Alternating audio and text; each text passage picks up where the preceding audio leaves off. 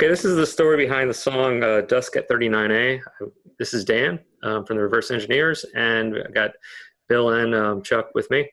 Now, um, Chuck, this is um, a solo piece that you wrote. Um, so you want to give us some story behind what is Dusk at 39A? Yeah, thanks, Dan. So, um, like we were talking about in one of the other uh, previous episodes, I like to dabble with some synthesizers. Um, it's just kind of a cool way to explore music and sound.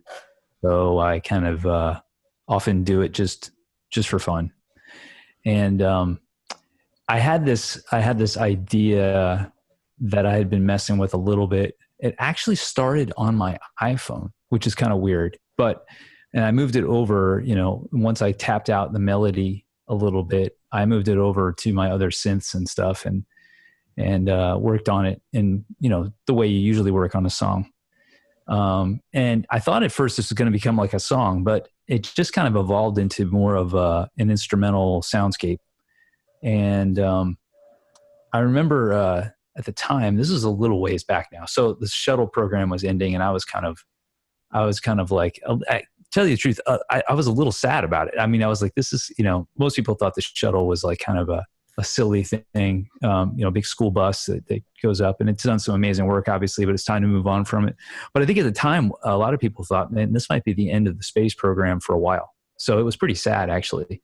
And a lot of us, you know, obviously, you guys and me, all you know, lived in Florida for quite a while, and we could uh, remember looking up and seeing different launches. You know, um, even from the, even from the West Coast, we even from the west coast, we could see the uh, shuttle launching on the east coast of Florida. So, kind of exactly, yeah. Pretty much any place in Florida, you can you can see it, um, and obviously in western or central Florida, most people can get a view of it if they've got a, a decent uh, view of the eastern horizon. It's not too hard hard to see it. Um, so that was kind of cool watching those I, I always kind of bristle when everyone's talking about how we never went to, you know, we, we don't go into space, we don't land on the moon, we don't do these things. And they're all a bunch of morons. I mean, it, it's, it's obvious when you live uh, in Florida that we are launching things and, it, and they are doing these amazing things. So, um, well, now, uh, now SpaceX is kind of taking the, the gauntlet to say, you know, we're going to still push to, into space. I mean, that's, that's some of the exciting things that are happening now. But I guess for this was what you wrote a song that was more like the ending of an era for the shuttle. So 39A is that like what is what is 39A? The 39A is the big launch pad that they launched the Saturn V uh, rockets that went to the moon, and they also launched the space shuttle. So it was really the big, it was the launch facility that, um, that where all this amazing history had happened. So I kind of started to think about um, the sounds in this song being like something uh, kind of slowly dying or being turned off. So there's kind of like this idea that the sun is setting and that the machines are maybe the the the, the shuttle has landed for the last time and it's coasting and they're and they're basically shutting down this thing for the last time and and uh, kind of the sadness, uh, the feeling of sadness around that.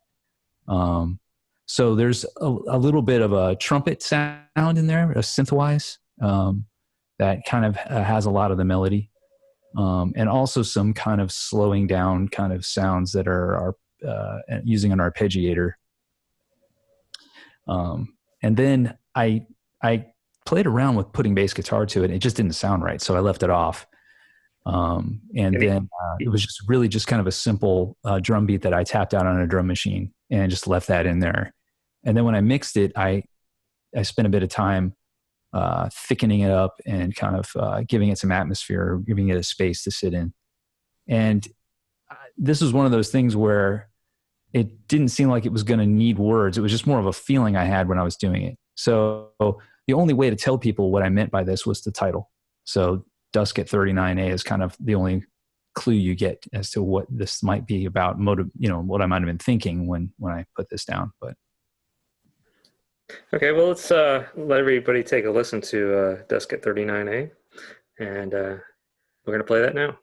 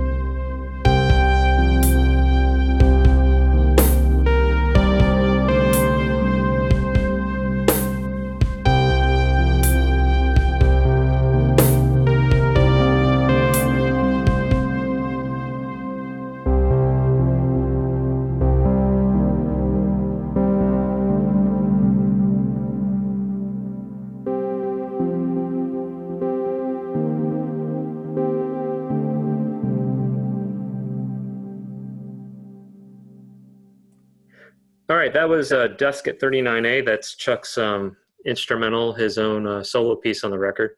Um, when I heard it, I was like, we got to put this on here because it has such mood and soundscape to it that it's an interesting way to take a pause on the record from us doing really heavy music and then um, allowing your ears to open up and really just hear cool sounds and and Chuck does a great job on the keyboard um, tastefully where it's not overdone. It's it's very cool single notes and and atmosphere. Um, so when he he presented to me I was like this is cool. Yeah don't let's not add anything to it. The the, the he had programmed the drums in there and that was already there. Um, the interesting thing is I don't think there's any keyboard or it's I mean excuse me there's not any guitar or bass. It's just it's just mainly keyboard. And um, that's what I like about it. Hey, Bill, when you when you heard it, would would you what was your your reaction to it? Well, there was. Uh, I mean, I liked I liked the soundscape immediately, and and you know before I knew the uh, before I knew the backstory, um, you know, it was kind of interesting to hear these sort of like uh, this electronic music, but where um, maybe where, where it was it was kind of somber. You know you get that you get that kind of somber um, mood across without having any lyrics or talking about things running down or shutting down or you know so I, I was really moved by the the emotion of the song.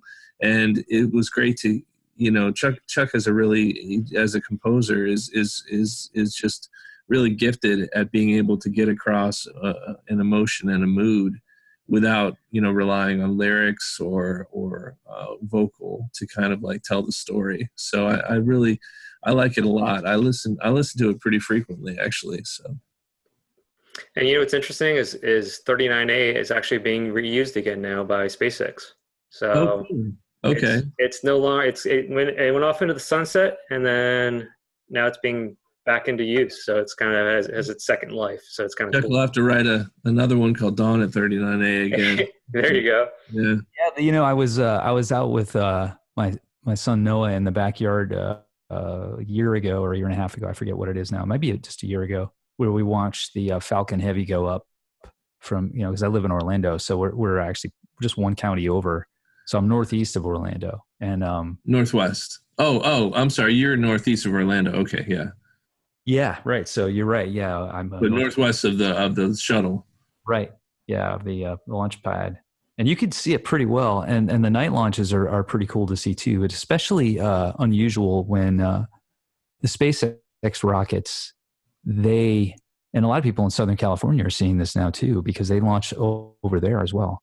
Um, is the when those boosters separate, they fire again and they reverse, so it creates this big wild kind of like light show.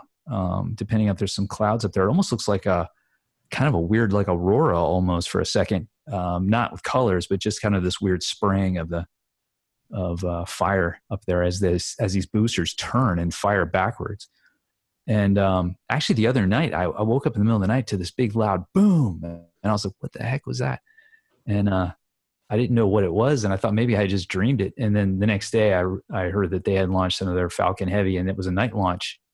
And uh, I guess the sonic booms from the uh, from the uh, the rocket, you know, they always reuse their rocket boosters and land them now, which is incredible the way they do that. And they as they re-enter the atmosphere, I was hearing the sonic booms from that thing. So that was that was pretty cool.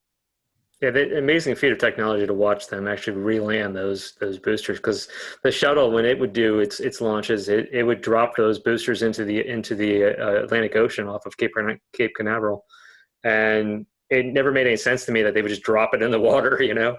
So it's kind of cool that they have something that they can actually re-land on a on a launch pad. I know they a couple times now they've had a couple that the, the center rocket is is missed the pad, but they've launched they have like three well, they got the central engine and then they got the two rocket boosters and the rocket boosters most of the time have been landing perfectly on those pads. It's been an amazing feat of technology. Yeah so space is back. It's very cool. It's back. Yeah. space never left right? Yeah, yeah it's, it never left. It's always been there yeah so. All right well this has been the uh, story behind dusk at 39a a solo piece by uh, composed and written and recorded by chuck so all right. Thanks, everyone. And uh, we have more stories behind the song. Hey guys, please visit thereverseengineers.com to purchase music and merchandise.